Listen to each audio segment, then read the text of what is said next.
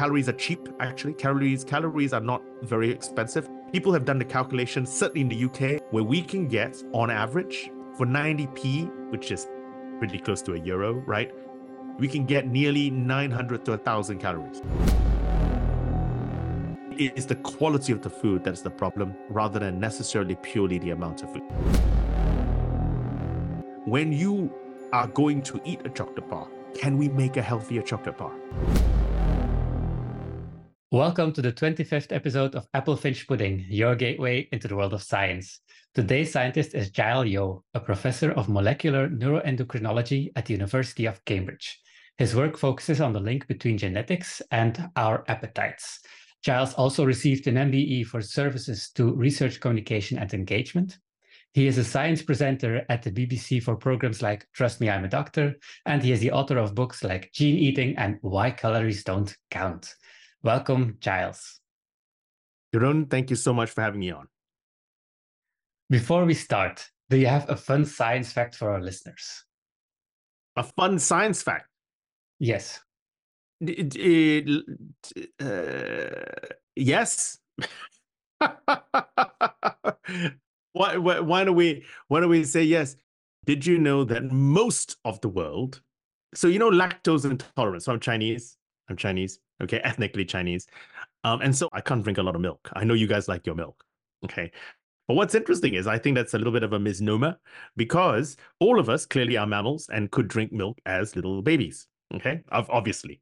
But as it turns out, every single mammal, every single mammal, including two thirds of human beings, become lactose intolerant once they become adults. Okay. However, because so it, kitty cats, dogs, you know, all of them, but it's interesting is the reason why one third of the adult human population, including people of white Northern European descent, can drink it is because there was a mutation that actually came into 7,500 years ago or so. Um, so lactose, which is the sugar in milk, needs to be metabolized into glucose and galactose. Then we can absorb it. Okay, it sits on the and lactase is the enzyme that does this. Now, what happens is lactase is turned on in babies and all mammals, but it's turned off. So here's the lactase gene. It's turned off by a protein that comes up here and shuts the damn thing off. Okay, normally, but the mutation, which came in about 7,500 years ago, sits here which then prevents that protein from shutting off um, from shutting off lactase. Okay, so it means that people with that mutation can drink milk as adults. The, ability to drink milk as adults is the mutation. 85 to 90% of white Northern European Caucasians, Dutch, Danish, British people um, can drink milk. Every single one of you has exactly that same mutation that appeared 7,500 years ago. That is my interesting fact. That is a cool fact. Well, uh, yeah, I'm a mutant, I I guess. yes. Maybe one of the first things that I was wondering in general. So a lot of people are talking about calories. We count calories, but there's a big difference between 100 calories of protein and 100 calories or of sugar or fat. And what is the difference like for our bodies, and why do they not provide the same amount of energy?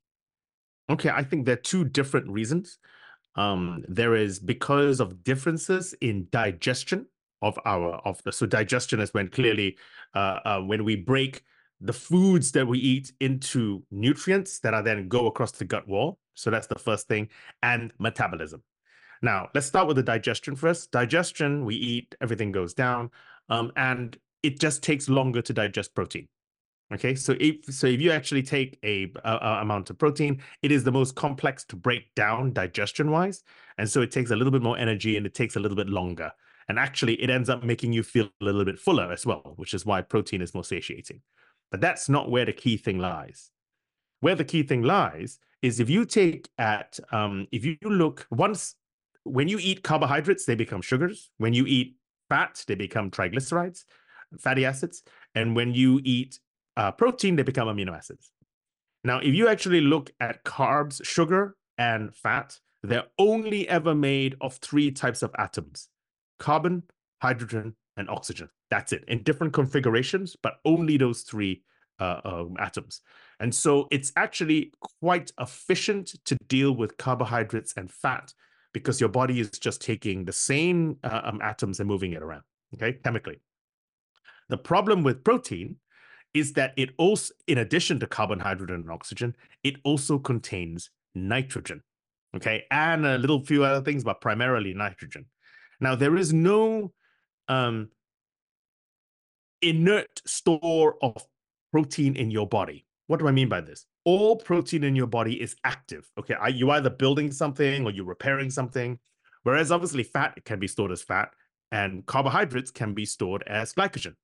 Okay, whereas protein has to be used. If it's not used, it's stored as fat. In order to store protein, you then need to take out the nitrogen and we and it comes out as uric as urea, uric acid, we then weed it out. Okay. And that whole process of stripping the nitrogen out of protein um, costs energy, which is why for every 100 calories of protein that we eat, it takes 30 calories in energy. 30% of the calories of the energy we eat in protein is spent dealing with protein removing the um, removing the uh, uh, the nitrogen, moving it about, and actually just doing general things, general things to it. Um, it is less efficient to deal with protein. We give the 30% off as heat. It's called diet-induced thermogenesis. Um, so protein calories are 30% wrong everywhere. And this is not accounted for in any of the food uh, uh, labeling systems um, out there. There we go. That's why. In your book, you also talk about calorie counting and why maybe, yeah, it's not that efficient. One of the things also is, for example, you mentioned I was on the Diary of a CEO that you mentioned, like a celery stick is six calories. When you boil it, it's 30 calories. Why is that? Because that that would actually make calorie counting inefficient. It doesn't matter at all if it makes such a big difference.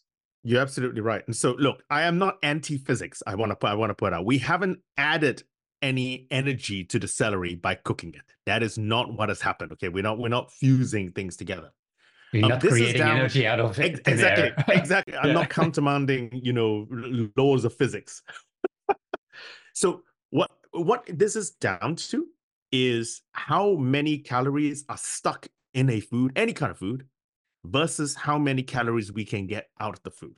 I think the most um extreme we'll get to the we'll get to the celery in a second, but I think the most extreme example, which I've I've used any number of times, is sweet corn, corn on the cob. Okay. So when you eat corn, say you eat 100 calories, let's go with 100 calories of corn, and then you next morning you kind of you, you look in the loo, uh, um, clearly you haven't absorbed 100 calories of sweet corn. Okay, so that's a that's a very classic example. However, if you take sweet corn and you dry it, you desiccate it, you pound it and make it into a corn meal or corn starch or corn flour, and you use that to make cornbread, you use it to make a corn tortilla, whatever you want to do with it. Suddenly, you get a lot more calories out of exactly the same food. We haven't added calories. It's just that the act of processing the food breaks down. It's it almost acts like an external stomach. Okay, so you, what your body would normally do, your stomach juices and digestive uh, uh, um, effects to try and take it apart, um, there's not long enough in our body for it to digest, and it's packed full of fiber. And so the whole process of um, of either processing the corn or, in the in the case of celery, cooking the celery, acts as an external stomach. It, it sort of does some of the digestion for you, so that when you eat it, our body can then extract more calories. This, I mean, this is true about cooking in general. So, so when people, because that's what cooking does, right? So cooking starts the digestive process so that you get more calories for every given amount of work you've taken to track down the, the venison, to track down the deer. Okay. Before we used to we used to eat it raw, we have to chew it and everything like that. But the moment we began to control fire, Okay, so people have actually put this together. The moment we began to control fire and cook our food, that is when our brains begin to grow. Why? Because then we didn't have to, we expended the same amount of energy because we still had to chase the antelope down or pluck the turnip from the from the ground, whatever it is. But because we could cook it, we could get more calories out. We could relax a bit more, you know. And then then agriculture happened. That happened later as well. But so cooking, processing, um, makes it easier for our body to get the calories out. That is why when you take a stick of celery, uh, uh, it's six calories raw, Whereas if you cook it, you break down some of the fibers in a stew or something, then you actually get five times the number of calories just by cooking it. And so on the packaging that we see in the store, it's like based on the raw materials, not on the processed materials. That's correct. That's that's yeah. absolutely right. The thing about the packaging is that then we have to do a little, a, a, little bit a little bit of history. So the packaging takes into account the fiber element to it, but it doesn't take into account the cooking element to it. So in other words, it takes into account some of the fiber and celery because the cooking hasn't removed the fiber. It's just made our body easier to actually get get get into it. So it doesn't take into account the, the vagaries of that. It does take into account what comes out the other side. There, there was a guy called, um, and I read about it um, in the book. And once again, I did not invent any of this. I just want to be be clear. Okay, is this is this is all work that was done.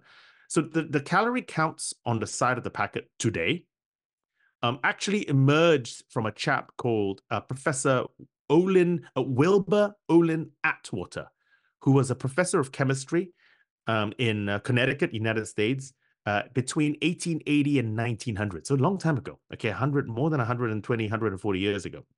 And what he did was he spent a sabbatical in Germany, and Germany uh, in in the mid 1800s um, actually pioneered the use of calorimetry, bomb calorimetry, where you burn the food and, and measure the amount of heat up in order in agriculture.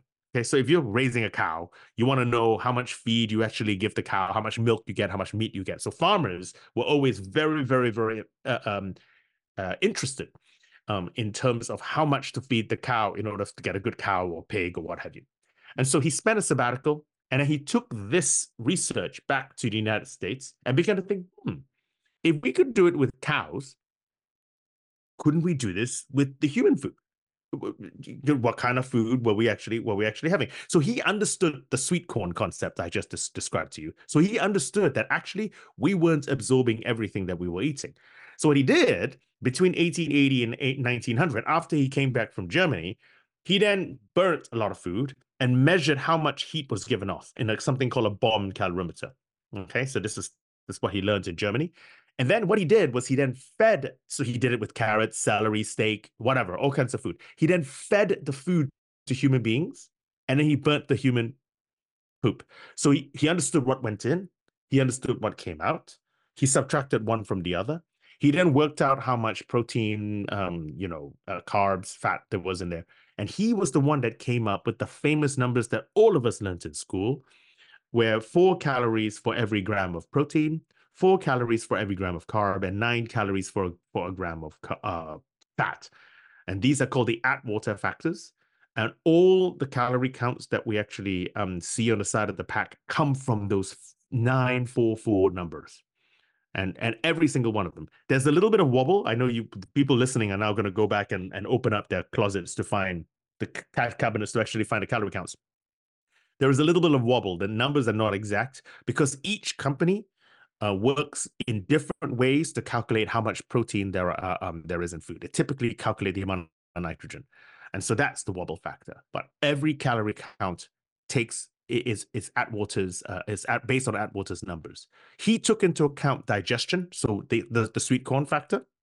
He didn't take into account the metabolism element of it, the fact that it takes amount of energy to. So Atwater's numbers were right at the time to a certain amount but it didn't take into account the energy used in metabolizing the actual nutrients.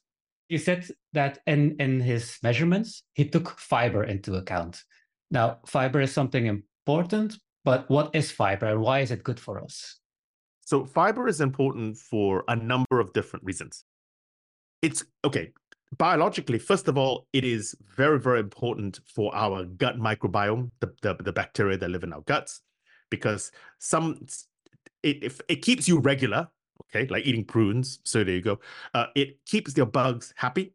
Okay, they they survive, they thrive in the actual in the actual fiber.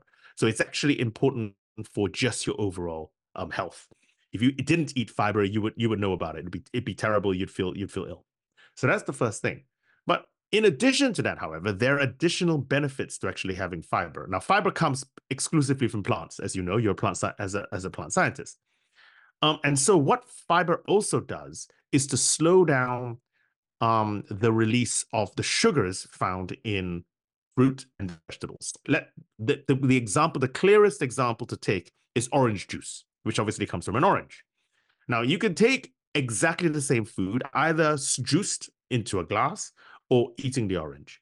Now the thing about um, drinking the orange juice which is look it's fine. I'm not an anti-orange well actually i am anti-orange juice. The reason it's because from a sugar perspective there is as much sugar in orange juice as there is in coca-cola. I'm not kidding you. Around 11% okay of, of it is, is going to be sugar. And it's not better sugar because it's natural for you. It's it's still sugar. Okay. Now, undoubtedly, orange juice probably has more vitamin C and maybe has an improved profile in minerals. Yes, there are benefits to drinking orange juice. But if you actually focus on the sugar, it's exactly the same as Coca-Cola. Now, so when you drink it, there is no digestion. It goes into your to, to your stomach. The moment it hits your small intestine, the glucose is just absorbed within the first foot of your of your gut, if anything like that, because there's no there's no digestion.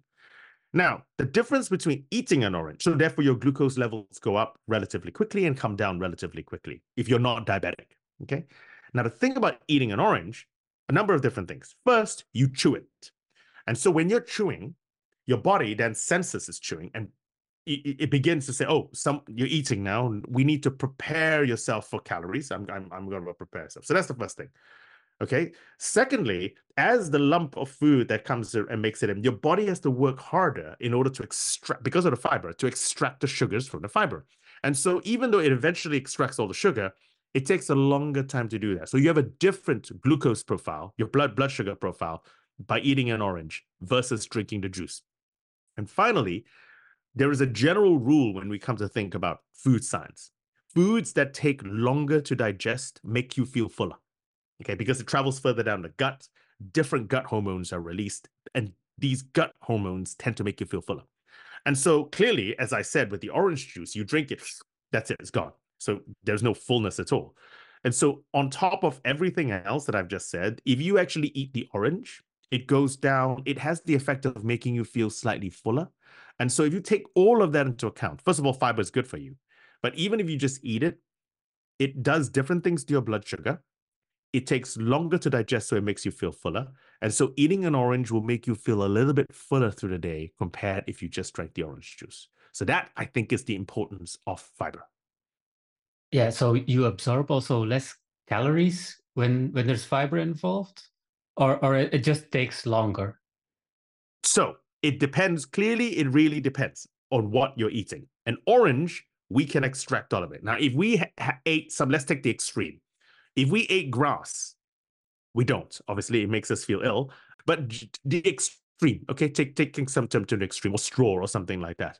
Um, we cannot. Uh, uh, that will come right out, as you know. Whereas a cow, um, obviously has a rumen. It needs to ferment the fiber in order to get the energy. So for some like in fruit that we eat, and the reason why we eat it is we can get the energy from it. It just takes a little while longer. Whereas other vegetables, uh, we can't we can't extract um, at all, uh, really, or very very or very very little. So it really is food specific, plant specific, what we're talking about. And also with the interacting of the different molecules that are in the food. For um, so it's different when you eat 100 calories of sugar, or if you combine that sugar with fat and carbohydrates. I mean, we eat food, we don't eat elements. Exactly. Yeah. So what is the difference for our bodies? So I so what I actually did, um uh I turned 50 this year. And I cycled. Uh, that's a, thank you, thank you. No, and I and and in lieu of buying a Porsche, okay, I I I cycled from I cycled the length of the UK. Way better than a Porsche. it's called the Land's End the John O'Groats Ride. So it's it's it's was a thousand miles. What's that? One thousand six hundred kilometers, which I did over uh, two weeks. So it was roughly, it was 75 miles a day, whatever. What is that? 110, 120 kilometers a day cycling for, for two weeks. Look, I'm not, I didn't race it. I, I, I cycled to finish it. But what I did do was I did it with two glucose monitors. You know, these continuous blood glucose monitors that diabetics use, but increasingly, um, people are using it as a health tool. Okay. Now we can debate how useful it is as a health tool. But what it does do is it gives you continuous blood glucose. This is this this is or at least a a um a proxy of, of blood glucose, which is on your phone, and so you can look at it. And so you could see what happened to it as you were eating. Now, here a couple of interesting things about not only about the interaction of the food. Now, if I ate, unsurprisingly, if I ate a chocolate bar, okay, in isolation or an energy bar, so I was cycling, so an energy an energy bar, um, in isolation, but not exercising. If I'm exercising, your blood glucose levels don't, your, your muscles are opened up and absorbing all the sugar. So nothing really happens to it. But if I was sat down in a hotel room and eating it in isolation, my blood glucose level spiked. No surprise. But if I ate it as a dessert, which means that I had um, a meal of whatever I whatever your meal happened to be, a, a main meal, and then I had some chocolatey dessert thing or a chocolate bar for dessert, then the actually my blood glucose levels did not spike. And so clearly in now here is my issue with using these blood glucose monitors as a tool for how healthy a food is. Does it, does making, does the chocolate bar, once again, I'm not, is it more or less healthy because of what happens to its sugar? Okay. Or is it more or less healthy because I ate it alone versus eating it after a meal? I think there's something more nuanced here. The glucose levels clearly something happens. So the interaction of the food changes how your glucose interacts. So that is what I think we need to get from it, rather than saying the chocolate bar is healthy or not, or not healthy. The other example is if you take uh, a boiled potato, just peel off the skin. In particular, you peel off the skin, and you just eat the boiled potato. Um, your your sugar levels will also spike okay? Because particularly if you take out the fiber, you peel the potato. Now, if, however, you take the potato and you fry it, frite, you make it into a French fry, suddenly your blood glucose levels do not go up as high. Now, nobody is trying to tell anybody that a boiled potato is less healthy for you than a fried potato. But if you take just the glucose in isolation, fat acts like a acts like the fiber. It slows down the release of the sugars within that within the potato. Okay this is actually happens in in a number of other plants uh, plants as well. So yes the interaction how you cook it how you prepare it does make a difference in how your body extracts the sugar it doesn't make in isolation, just the glucose levels, I think, is not particularly useful about how healthy something is. I think you do need to take a look at the context, fat content, sugar content, salt content. But yes, in interaction, your body does different things with the sugar, um, fat, fiber, order of which you actually eat the food. So for your blood sugar levels, it's actually better to combine fat and carbohydrates. But is it also yeah healthier? I, I don't know if healthier is the right word but what, what what would you prefer to eat? What what would be the best option? Eat it separate or combine the food? Do you know something? I asked so i am not a di- i i study obesity uh, but i'm not a clinician okay and i study type 2 diabetes. So i asked my endocrine my diabetologist friends my friends who sees diabetic patients and i asked them this question. I says okay in someone with, with no diabetes now undoubtedly if you have diabetes either type 1 or type 2 any of this is bad for you and so you want to avoid it okay? And these monitors are designed exactly for that. They're designed to take as a diabetic to actually take the one number that really really matters to you so you can control it now, the question is what happens in a normal glucose human being? Okay. I don't know if you're diabetic, but I'm not diabetic. Okay.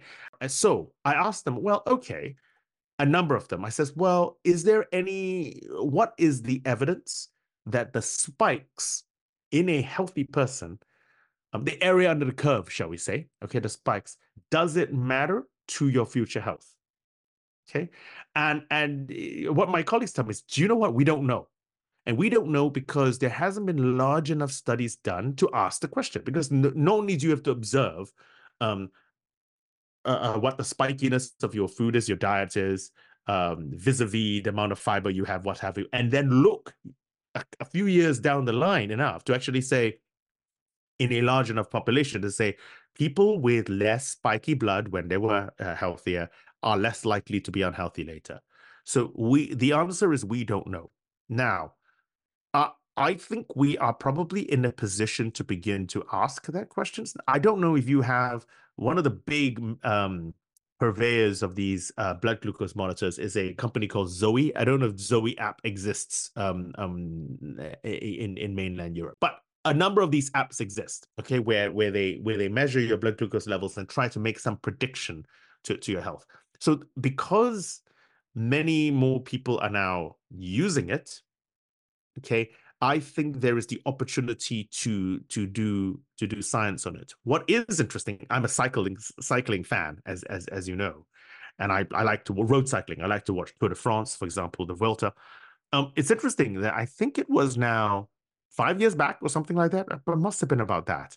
Chris Froome, who's obviously a British British cyclist at this time, I think it was Team Sky. I don't think it was Ineos yet. Anyway, so he was racing, and this was in the Giro, okay, in the Tour of Italy, and he was using a, and this was one of the days he attacked uh, from quite far out, and then he won. He he won the stage and actually nearly won the Giro as well. And he was doing it with a blood glucose monitor, and were very very carefully titrating the amount of whatever the hell they eat, okay, uh, into him, so that the grams of glucose, and so they were actually managing his glucose monitoring. Okay, this was what they did. You know, Team Sky or Ineos do a lot of these sciencey stuff. What is interesting is that after this occasion and at the end of the season, the International Cycling Federation banned the use of blood glucose monitoring. So now it's not allowed in the peloton. So a professional cyclist can use it for training. You can use it for training. You can whatever you're doing but you cannot use it in a race which which to me was a little bit surprising. Once again you, you do what you do but we all wear heart rate monitors. You know it's cheap or step counting. Um, we certainly measure the power output output when we actually cycle. I'm a little bit surprised about the anti-science movement it's cheap. It's not like it's a really super expensive thing. I'm not sure why they banned it, but they have banned it. So you you look it up, they've banned it from the professional peloton. They're not allowed to use blood glucose monitors um, um, in in cycling competitions. Yeah, that's weird because it, it doesn't feel like cheating or anything. It's just doing the science. It's just doing it's just doing the science, and it's not like it's so expensive, right? That only the the the most rich teams can do it and they're trying to because that's not the case because it's cheap. Okay everyone can do it you know there are normal people wandering around with it. Every team has power monitors i can guarantee you that. They know the number of watts they're actually giving out on their bike. That is far more expensive. So i i don't know it smells a bit anti-science to me I, I think the whole thing. I think i i do think that where heart rate monitors are used um you know, people are obviously looking uh, for for drug cheats and this and that. I, think it's part of the science. I think these measurements, to my mind, should be able to be used, particularly for healthy people sitting around on my, on my backside in, in, in the house. I don't know how useful it is. But as an Olymp as an ath elite athlete, when you're actually fine tuning your your carbohydrate, I don't see why that's cheating. I don't I don't think it is. Well, actually, here we're pro science, so we'll stay on the science. Thank you. so, yeah, we talked about nutrition, but if you eat too much, you obviously store it as fat. Now, the amount of fat cells actually doesn't change that much over your yeah over a long time i have multiple questions about that actually why is that and also like every seven years or so all your cells in your body are renewed why are the fat cells not reduced? For example, if you stay skinny, why are they not then reduced, even if all your cells are renewed? Okay, this is a very interesting question. I clearly your fat cell numbers can change over time. Okay, and this is this this is good. That obviously can happen, and it also depends on where you are in your stage in in your stage in life what that statement about the fact that your fat cells don't change that much. I'm talking about a relatively healthy human being sat there over a few years as adults, clearly as babies. Okay, so this is this is the very specific time.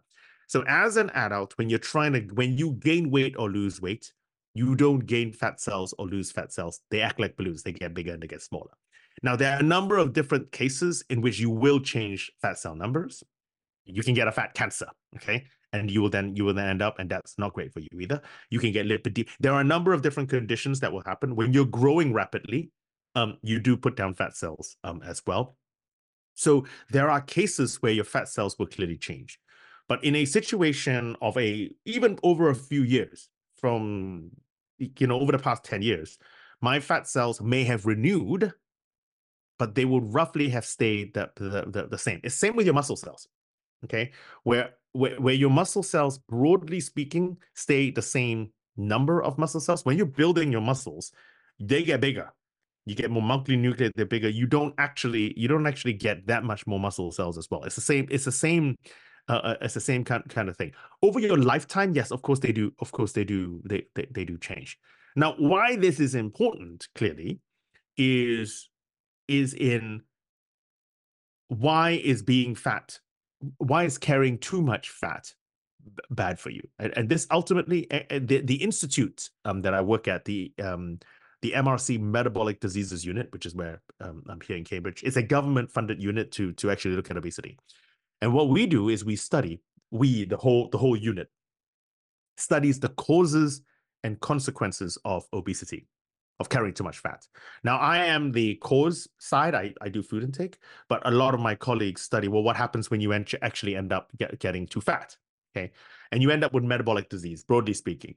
And a large big a, a huge reason for it is because the safest place to store fat is is in fat because as your professional fat storing organ but at some point the fat cells will become full okay they get to the point and they won't take any more fat and when all your fat cells are full then the fat has to go somewhere else and it ends up in your muscles in your liver in your in organs not designed to store large amounts of fat. And that is when you become ill. That's when you end up with liver disease or heart disease or, or diabetes. Okay. It depends on what disease you end up with, depends on who you are, depends on your genes.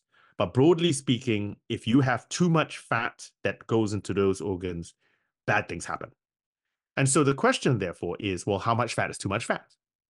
And there, once again, is also down to our genes because there are people, myself included, East Asian people, um, South Asian people, Indians, Pakistanis, Bangladeshis, for example, um, who cannot gain as much weight as white people, as Polynesians, before becoming increasing risk of actually getting diabetes. And that's because we store less fat safely than some other than some other ethnicities. And all of this is down to not only not only the expandability of fat, how how stretchy these but fat balloons are. Okay, this obviously then influences how much fat you can store, but also where you store the fat, famously around your tummy versus around your bum. That also makes a very, very big uh, difference into into why being fat, why carrying too much fat is actually is actually bad for you. And so it especially gets or becomes a problem when it gets around your organs, actually. But interestingly, it's not because they're next to your organs that is generally the problem. So people think it's because they bring the fat closer to the organs, and that is an issue. It's actually a different type of fat. Uh, uh, um, so it secretes different. I mean, it's fat. It it it it has balloons, but it secretes different types of hormones. And how do we know this? Now, this is work that was done in mice rather than actually done in human beings. But what they did was they took a mouse, they got the mouse fat, um, and they then took the fat around the organs, the visceral fat, took it out of one mouse, and transplanted it onto another mouse. And it didn't matter where they put it. Okay, they put it on the back side, they put it on the back, um, or they put it next, they kind of like stuck it next next to the organ. It was the presence of the fat in the mouse that then caused, I don't know if the mouse became ill, but they measured, you know, the hormone levels and things like that. They, they then made the mouse ill, quote unquote. So the fat around the organs just happens to be a different type of fat um, rather than it necessarily being geographically next to the organs that make it actually bad for you um, um, for that now that you might think well why the hell would we have this fat what what what's the advantage to this fat okay so this fat however around the organs this so-called visceral fat compared to the subcutaneous fat fat underneath the skin and around your bum um, is more available to you when you exercise. So when you exercise, okay, that fat is more easily accessible and released compared to compared to the fat around your bum. That takes longer to actually do. So in other words, if you had a big, and it's tend to, it tends to be it's not exclusive, but it tends to be men that store the fat around the organ areas, right? Women tend to look like pears. Men famously are shaped like apples. Not exclusively, because obviously we have we know examples of both. But if you were a beer belly guy, okay, and actually decided to exercise, you would lose, you know, and you have these skinny legs. You know how you, you know what I mean? You get skinny legs, skinny bum, but then there's big. Uh, actually, when you exercise, you will lose, uh, uh, you will lose the beer belly faster than if you had a big bum and tried to do it. So I think the reason this exists, okay, in men, you can do all kinds of anthropological reasons why, but let's assume, okay, let's assume that in most societies men were were uh, you know if we were men were doing the hunting or what have you okay? And perhaps there needed to be a ready ready source of fuel that you could use if you were if you were chasing something. Once again we can't prove this but let's just think about this. Um, and so therefore the issue is not having the fat. This fat that's around your organs the issue is obviously with the environment we have today is carrying too much of the fat and it just so happens that the hormones it secretes, if you have too much of it, is particularly bad, particularly bad for you. So, hmm. so it's it's not because it's adjacent to the organs; it's a different type of fat. Well, this actually brings us very close to your work. I think. Why is it so difficult for some people to say no to food, even if they have enough of energy in store? Let's say. So as I said, and I, have established, I'm not anti-physics. Mm-hmm. Yeah. okay. So, so if you go back to the fundamental laws, clearly, and we need to state this, um, if you don't think about it as clearly, I work on this. Um, you you have to eat too much to gain weight, and the only way, or at least eat more than you burn, and therefore the only way to lose weight is you need to burn more than you eat, or eat less. Okay, primarily is the eating element that, to it, but it's physics, and so where therefore are the genes? Wait a minute isn't it is, isn't this just a fundamental law of physics physics scenario? So where but that is the how. How we get to the body weight we are is a function of physics because it's a law but the question is the why.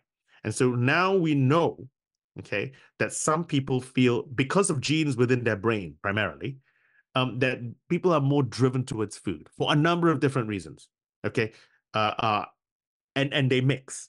So for example some people can feel hungrier all the time some people take more food to get full up. Some people um, have a more uh, responsive reward element in their brain, hedonic part of the region, um, when it comes to eating. So in other words, they comfort eat because because they eat, it makes them feel nicer. Okay. Other people use food as fuel, and you know the weird people they don't, they don't necessarily. but but all these are different behaviors.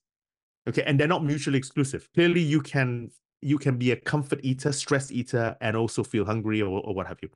Um, and so all of these genes, however, the, the the unifying element to these genes is they all function largely within the brain because the brain controls your feeling towards food. People started to think, is it fat? Is it your stomach? They play a big role, but the actual sensing of how hungry you are and the actual action of it happens within the brain. So because some people, because of their genes, find it more difficult to say no to food, feel hungrier, need to eat more to get to to, to be as to be as full, are more uh, likely to turn to food when they are depressed, for example. Okay. Um, that's the reason why when you look at those genes, why some people are larger than than, than other people, because they they eat more because of their behavior around food, and so therefore are small, medium, or large. And can that change during your lifetime? Because I, I it, it might might sound weird, but like when I was a child, I didn't like food that much. It was like you eat because your parents tell you you have to eat. Now I love food, and it's really hard to say no. Like I'm also a stress eater and stuff like that. Um, so that clearly has shifted some way. So so what is happening there? Okay, that is a complex question. Okay, because you're you're absolutely right. So for some people, so we just me give you give you an example two two examples if i if i may. Let's deal with the most obvious one first okay? A lot of it can be down to your hormones and the most classic example is look we're both male men and so therefore our after puberty our male hormones are relatively stable and then your testosterone kind of goes down after a bedtime women however obviously are marked by a number of really drastic shifts to their hormone levels after puberty, leaving aside puberty. Um, you have a woman pre-pregnancy, you have a pregnant woman, you have a woman post-pregnancy, you have a woman menopause. all of which are marked by huge changes in hormones and their body shape and how they eat and how they behave and how they deal with food changes dramatically, even though they're the same human being, just older. Okay. And so your hormone levels make play a big role. This is less likely in men, but once again, it will also happen in men. So that's the first thing. Your sex hormones do, do change. Then there are childhood and adult onset uh, um, obesity genes. So we just have a paper in um, in press. So it just it got accepted just last month, in which we uh, found a new quote unquote new obesity gene. We found a new gene that um uh, that when mutated, relatively rarely, but not that not that rare, uh, caused a difference in BMI of nearly four BMI points. Okay, it's a lot. It's a lot of weight. Okay, we're, we're probably looking something like you know you know 10 kilos difference 15 it's a lot it's a lot of weight difference what was interesting is that it marked adult obesity rather than childhood obesity so there's some genes that we find that are linked to childhood obesity which means that um, particularly within the fat sensing pathway how much fat you have actually eaten if you have mutations or changes in those genes kids you tend to end up with early onset weight gain. So in other words they get you you end up uh, with kids with obesity and the moment you have an overweight uh, a kid with overweight or obesity they tend to stay overweight as obesity as adults as well tend. Now there are then other genes which we're still trying to work out why okay which are not associated with childhood obesity at all. I don't know if it's you necessarily you know because you don't look uh, um, like you got extra weight. But what that happens is this is only associated with ad- uh, uh obesity post puberty into into adulthood. We're still trying to work out why this why it happens. It's possible that it interacts a bit with the hormones because your hormones clearly change between childhood and adulthood. That is the one big changer. Um, and so maybe it requires adult uh, a repertoire of hormones to for the gene to express itself it could be degeneration I'm, I'm not talking like like people being suddenly having alzheimer's but imagine that because we're all, after all, biological machines, things keep working, and at some point they um they don't break down, but let's that's like a car odometer, right? You you you have miles on the clock uh, uh, that that actually keep going. Now, is there something about this particular gene we're looking we're, we're looking at where suddenly because you have a mutation in it, it accelerates this okay this degenerative quote unquote process so the, the answer is we don't know but undoubtedly this new gene we found is associated with adult obesity rather than childhood obesity. So I do think it doesn't change your gene, your genes don't change in life, but there are things that do change. Your hormone levels, how much you eat, you know, your environment does change. And I think that actually changes the expression of this particular gene. So yes, uh, uh, there are childhood obesity, adult obesity. Blah, blah, blah. There are a number of different things to study, and it's a hot topic, hot topic of, uh, of, of research at the moment. It's a shame I, I haven't been able to read the paper yet because it has been just accepted. Been Congratulations. Congratulations. But I have a, a short commentary uh, that you wrote here as well. Is calorie labeling on menus the solution to obesity? Maybe in short, can you tell us a bit more? And is it a solution? Does it work? Okay, if you look at the pure numbers, so uh, the the best numbers came and the, the UK is coming up slightly behind. The best numbers probably come from the United States around the Obama time. Um, he then healthcare changes ended up putting uh, calorie numbers on a number of different big shop, uh, big um, food purveyors. They were probably three or four years ahead of the UK, and then we then obviously uh, put it in uh, in the UK in April two years ago. I don't know what happens in Europe, but we know the numbers now. And so roughly speaking, if you take a because you got to you got to make the comparison correct, okay? So if you actually take a major fast food or major restaurant chain, pre-labeling and post-labeling, what they have found and people went and you got to do the sums um, is that post-labeling, certainly up to 2 years after the labeling happened, people were buying per transaction 4% plus or minus less calories per transaction. Now, this was at the two year mark. There, there's a decay. So in other words, it was effective and, er, and then and then it became slightly less effective over time.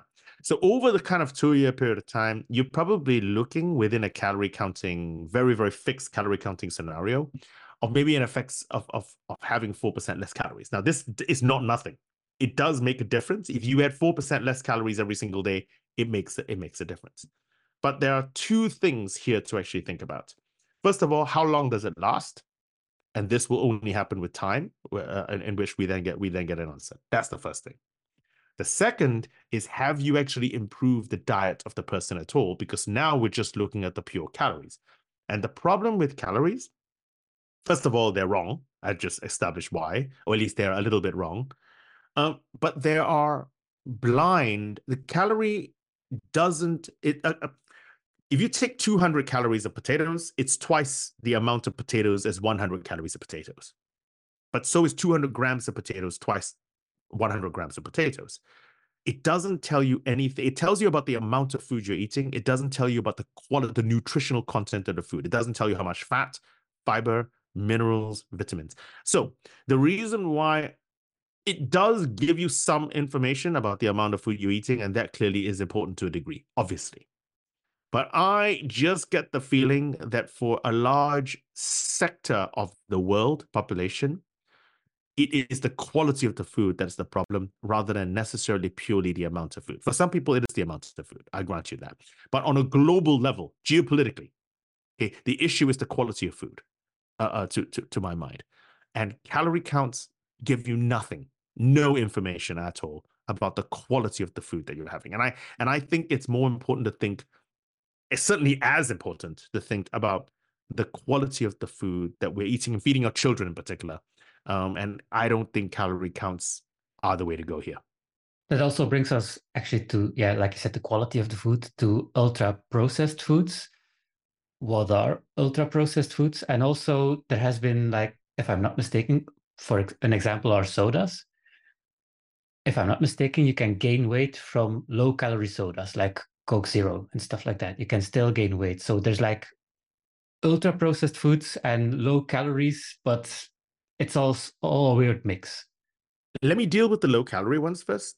The low calorie observation. Now, once again, we cannot be anti physics. Okay. And if you drank the low calorie drink by itself versus Coca Cola, full fat, whatever, Pepsi, other drinks are available um, by itself and compare the two, clearly you're not going to gain any weight from the low calorie drink versus something with sugar in it. That, so if people do gain weight, and you're absolutely right, there is there is a link there between that. Then what is it? Now, is it a situation where you're picking a lifestyle? Okay, where uh, this is the classic causation correlation story, right? So in other words, if you were drinking, now I I happen to prefer diet drinks because I prefer the flavor, but that is neither here nor there. But if you take a, a large person, is the person on a diet anyway? In other words, are they likely to be heavier? That's why they're drinking the diet soda. Option one. Option two, does eating, does drinking the diet soda uh, make you think that you are, that you can eat more elsewhere? Whether or not you think or whether or not your body biologically responds to eating more elsewhere, that is another thing entirely. So that's the, I think the soda, I think that is a very complex, it's a very complex interaction that needs, that belies the headlines. I think it needs to be looked at a little bit further. Okay. Now, ultra processed foods. What is an ultra processed food? I want to draw a distinction, a, a very, very important distinction between ultra processed foods and processed foods. Because I think almost everything we eat is processed to, in some degree, except maybe if you walked into your garden and plucked an apple off a tree. Okay, so that's not processed because because but anything else you do, if you cook it, if you pickle it, if you dry it, if you whatever the hell you do to it, ferment it, okay, it is a process. And there's nothing wrong with that because it's kept us alive. We've we discussed this. It increased the, the amounts of calories we have. Ultra processing, however, is an industrialized processing, um, industrialized processes that we cannot replicate within our kitchen. Okay, or within most restaurants that actually cook food in in in the back, we, we can't do it. So it's an industrialized process. So I guess uh, uh, uh, so that's the difference between ultra processed and processed. So what is the is, is doing the rounds? Everyone is talking about ultra processed foods at the moment. What is the problem with ultra processed foods? Okay. Now, the issue with ultra now I am not a food Nazi. Okay, I do it. Sometimes I want a chocolate bar, sometimes you don't want. But what is the problem with it?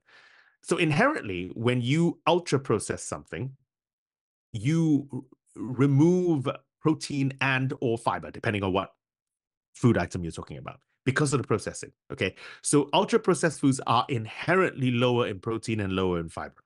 So therefore, they are more um, calor- calorically available. And because they're so processed, 100 calories of an ultra processed foods is pretty close to 100 calories total because it's been so processed, we absorb all the calories. So, problem number one.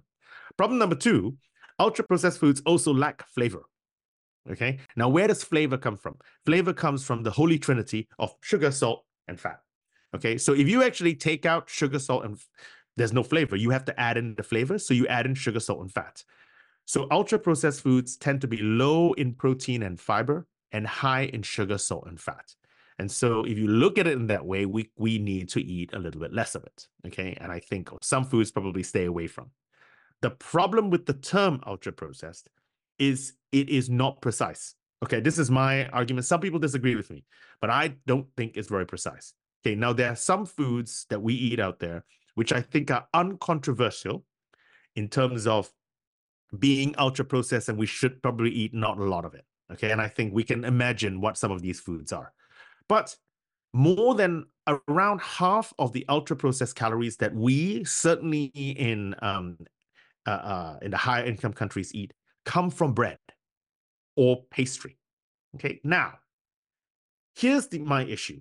Bread, largely speaking, is flour, salt, water, and some yeast from somewhere. Okay. Now, yes, in supermarket bread, you add a bit of emulsifiers. Maybe you put in some vitamin C, right, to help it rise, but whatever. There are a number of different things. So I just have a problem. Now, clearly, you can go buy nice sourdough, you know, bougie bread from your favorite bakery, and it tastes better. It does taste better. That is not my point. All right. But say you're poor and can't afford expensive bread and you go buy the cheap bread it doesn't taste as nice, but is it worse for you as an ultra processed nature because it's been processed in that fashion? I find that very, very difficult to believe compared to getting a nugget, a chicken nugget, quote unquote, which is so far removed from a chicken. I, I okay, that's a very different scenario. Whereas if you're dealing with flour, water, salt, yeast, I, I've it's too broad a church. It, another example: if you have yogurt, yogurt, okay, and it doesn't matter if you have the Greek flavored fancy schmancy yogurt that is completely plain, or if you get yogurts, we all have the, you know, the square yogurts. On one corner, you can dip the stuff in. Okay, so the yogurt in itself is not ultra processed. It's it's a yogurt. The jam or the little chocolate balls that you put in suddenly are ultra processed. So you're telling me that because I put in the chocolate balls into the thing, then the entire dish becomes ultra processed. My worry about ultra processed is it's it's it I think we need to be more precise in the way we speak about food in the nutritional content of the food. And I think ultra processed is not helpful enough because it's not precise enough. But anyway, so that, that was a very long answer. I very apologize for that. But that is my view on ultra processed foods. I think it's too blunt a tool. I think it needs to be more precise in the way we think about um what, what we eat so that we don't remove foods that are actually perfectly safe from you from the food chain. Does it mean that it's tastes nicer? No. I think I think the best food probably tastes nice when you cook a piece of steak or you cook vegetables. It probably does taste nice uh, uh, like that. But there are a lot of poor people in the country in world who need food. Should they suddenly have the food banned from them because because it's cheaper from them? I don't I don't think so. I think that's being snobby about about the foods that we eat. Yeah. So actually, ultra processed food is maybe too broad a term, we need to have maybe different types of ultra processed so. food. I think so. I think so. Rather than the concept of it, I mean, clearly we need to eat less of some foods. I, I'm not denying that whatsoever. You know, sodas, thingy. The best thing to drink probably is water. I, I like a soda, but the best, the reality is the best thing to drink is probably water. Um, but I think we, I, I, I do think we need to to be careful.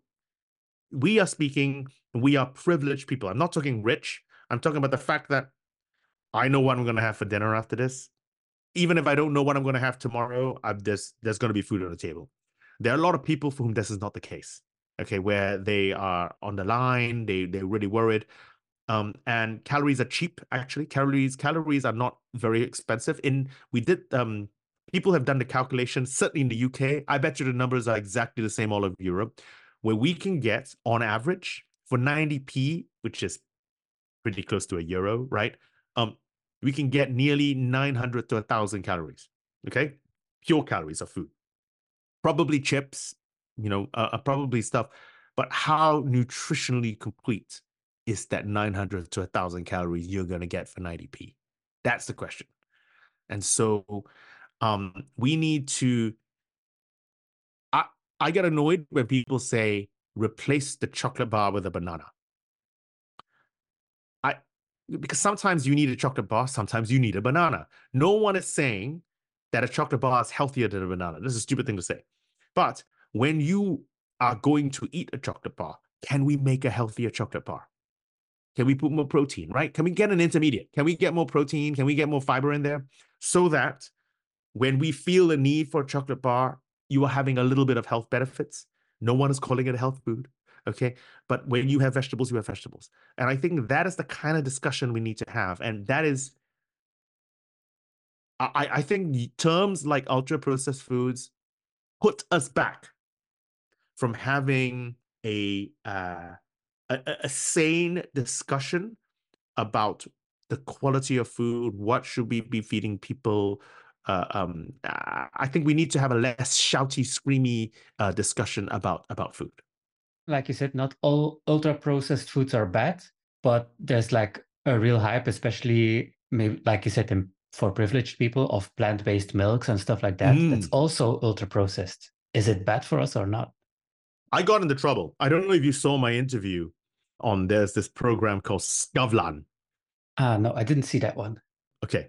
So what happened was, uh, uh, which is a um, Scandinavian talk show, and so I was on there, and the host um, asked me the question about. Now this was a, this was he was Norwegian, but the film the the uh, program largely goes out in Sweden, Sweden, Finland, Norway. Okay, and and he asked me this exact question because we were discussing ultra processed foods about oat milk. He says, "Look, I've recently changed the oat milk for my coffee in the morning." and says this is ultra processed. Is it bad for us?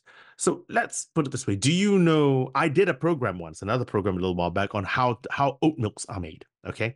So the way you make oat milk, and this is going to sound, and I said it in a slightly light-hearted fashion and got into trouble with Oatly. Now I don't I don't know if you have Oatly where you um um from. I didn't realize Oatly was a Swedish company, but I wasn't trying to be rude about it. I was just explaining. So what happens is you take oats, you soak it with uh um water so that the white the white comes out. Now there is some fiber in there as well. Okay. What then happens is you take this white water, which doesn't taste of anything at all. Okay. And it's completely watery. And so what you then need to do is you need to make sure that you put in the fatty flavor of milk so that you can froth it in the cappuccino and, and what have you. So you do it with rapeseed oil. Okay, you put a percentage of rapeseed oil into this. Now you need to get flavor into your into your milk and you need to get some nutritional content. So you begin to fortify the milk, quote unquote milk. Okay. Iron, calcium, this, that, vitamins, minerals. And then you take the whole thing and you go whoop, and it becomes oat milk. All right. Now, if you if I explain it like that, some people are going, I don't need oat milk. I think there is nothing wrong with oat milk if you want to drink oat milk. To, to, to, to my mind, this is, I think, a classic example. Now, I got into trouble because I, I explained this and the, the host of the program then said, it's black coffee for me from now on. And the problem was Oatly's uh, uh, uh, switchboard, because it's Oatly's you know home country, lit up like a Christmas tree. The next day, I got I got a, a, a email from the Oatly representative dietetics uh, uh, dietitian in the UK going, "Oh, Professor Yeo, we saw your interview last night. Uh, um, and I wasn't trying to say. So my uh, answer is this: this sits in the same class of people preaching too much about ultra processed foods, but actually oat milk. And how much have you got? Clearly, if you drink too much of it, you're going to get fat because there's a lot of oil, there's fat in there, right? But it's an ultra processed food that is not particularly bad for you. I wouldn't I wouldn't have thought if you are um, lactose intolerant like myself, but you wanted a white coffee, what the hell are you supposed to do? I mean, you could use soy, I guess, or coconut milk. When each of them have their pluses and minuses. Coconut milk makes your coffee taste like a green chicken curry. I don't want my coffee taste like green chicken curry, right? If you and and I drink soy milk because I'm Chinese. But if you want oat milk, you should be able to have it with your milk rather than have a judgment placed on it because of something called ultra processed. Like equally, you don't want to say it's healthier for you because it's vegan either. Do you know what I mean? I think we need to be just be less labels, more precise in our in our use of language. And in general, when talking about uh, vegan and vegetarianism, uh, you have gone vegan for your show. It was you had some health benefits from that. So, what what do you think? Should we become vegan, or at least a few days in the week, or? So um, there is a big, huge, gigantic difference. I know you understand this, but just we need to we need to set this down between being vegetarian and being vegan. Okay, I think it's very easy to be vegetarian and be healthy. Very, very easy because milk and eggs in particular, okay, are nutritionally complete. So you can be, and they're and milk and eggs are not expensive, uh, largely speaking. So leave aside vegetarianism because I think you can be unhealthy or healthy as a vegetarian. Okay, clearly you can get okay, but it is an easy way to live and be healthier if you want to be vegetarian. Veganism is very very different because you need to supplement. I think you need to watch vitamin B12, your iron levels, calcium levels, all of these things are not impossible to do. Okay, I did it. I made sure I studied it. I understood what I was doing. But it is a privileged choice. And people, every time I say this, I get into trouble with the militant vegans. Not, I know a lot of vegan friends. The, the, the, the people who says it's only veganism and nothing else. It is a privileged choice, okay? Because a lot of people, if you are poor or food insecure, you're not going to worry about your pulses and where am I going to get my B12 supplementation? You know, where am I going to get my iodine from? You're not going to be thinking about that. You want to feed your kids. Okay. And so you can be vegan and be healthy. You can be vegan and be unhealthy as well. You can eat chips the entire time. That's not good for you. But you definitely can be vegan and healthy. But it is a choice. It is not the cheapest way to to to, to be. Vegetarianism is easier to do if you want to be vegetarian and be healthy. I think that's a way to go. If you're poor, vegetarianism, I think is the way to go as well. I totally agree that we are privileged and it's a privilege to be able to choose foods like that. Uh, do you think it's a solution, or should we consider, for example, taxing some of the ultra processed foods and using those taxes to actually make healthy foods cheaper? Ah, okay. So I think we need to do something. Taxation is always, to me, a slightly blunt tool um, mm. because it always disproportionately affects poor people and makes lawyers rich. But we leave that aside. Um, but you have to consider. So I, I think we need to compartmentalize what we do for certain sectors of society. The people, I, I don't want to make assumptions about who will listen to your podcast, but I assume that broadly speaking, the people that listen to your podcast are the people I teach at school here and the people who watch the things, relatively middle class people, professionals. And so therefore, we we probably you know should be taking some advice and everything like this from it. And so i think we need to be given a certain set of advice. There are however going to be people who are unable to follow the advice okay? And so how do we ensure that they also stay healthy as a default? How do we make the healthy choice the cheaper easier and equally tasty choice if possible Okay. And so, yes, I think taxing ultra processed foods, sugar, unhealthy foods is a way to go, but it can only be accompanied by making some healthier foods cheaper. Because you go into a store with 10 euros or 10 pounds, okay, and you are Mrs. Smith and you have two kids to feed and you have worked two jobs already, okay, you still need to get the food on the table. You need to leave with enough, enough food to feed everybody in the house. If it's going to be healthier, how do we get that 10 euros to actually uh to Mrs. Smith to make sure she gets a healthy meal out of them? Because at the moment, the cheapest option is to get five frozen pizzas uh, from from the free- freezer. It's a lot of calories. It's easy to it's easy to cook um, versus something healthier. How do we incentivize the food system so that the default so that if you were Mrs. Smith, because look, I, I, I can choose to eat to go to McDonald's tomorrow if I wish. It's my business. Is my is my, you know, and yes, I could lose some weight, but I chose to do it. But if you have no choice but to do it, how do you how do you incentivize? How do you make sure that Mrs. Smith becomes healthy as well? Healthy health should not be. It is, but it should not be a privilege that we only enjoy. How how how do we get someone who's poorer that? And I think this discussion around ultra processed foods is unhelpful for tackling health equalities or inequalities uh, when, when when we're discussing. I I, I think um, more precision in the way we talk about food. I think understanding solutions are going to differ from different sectors of society for different cultures. This is also important to, to, to actually to actually think about because it's easier obviously to be a vegetarian in India, okay, because there's a huge culture of it there compared to being a vegetarian here in the UK. It just it just is. People says, well, it's not difficult, but culture does make a difference. So I think we need to take all of this into account when we're discussing our food, rather than judge people for what they do or don't do. Yeah, and I, and also I again I agree because if you if you just tax the unhealthy food without making the healthy food cheaper, you're just screwing over people who don't have a lot of money. Exactly. One final question before we close: Are there some foods maybe suggestions you can make for people that are some dietary suggestions that everyone should be able to follow?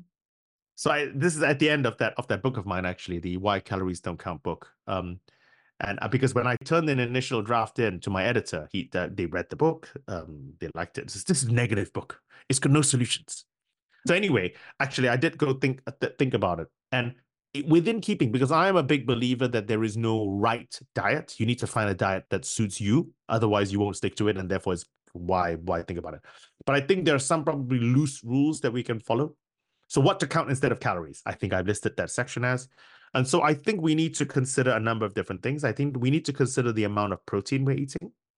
Um, there is a sweet spot and it tends to be around 16% now this assumes a number of different things. This assumes you're not a growing child and you're not an old person in the hospital and you're not an Olympic athlete, which is most of us. Okay, so so uh, for most of us, sixteen percent of protein um, is is is the sweet spot. Too much, and it begins to stress your kidneys out for removing all the nitrogen. Okay, too little, we don't grow. Sixteen percent, that number, protein. Five percent. Okay, that is the amount of free sugars we should try and limit what we eat. Now, free sugars are sugars that have been juiced out, uh, uh, uh honeyed out, maple syruped out, or pure sugar. But uh, and we need to keep it to five percent of our energy levels or, or or below. But if you eat a, a fruit, if you eat something with fiber in it, then the fiber limits the amount of sugar. So I'm not counting anything with actually fiber in it. How about fiber? 30 grams of fiber a day. Now, what does that mean? It's very difficult.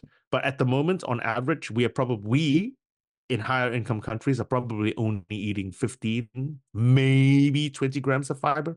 We need to double the amount of fiber we actually eat, more fruits and vegetables, because that's where. So, in essence, what I'm saying is we need to make sure we have a moderate amount of protein and eat more fruits and vegetables. And then work that, work that into your dietary plan of choice. Are you a keto? Well, okay you know you know are you mediterranean? Well okay. Um, or are you vegan?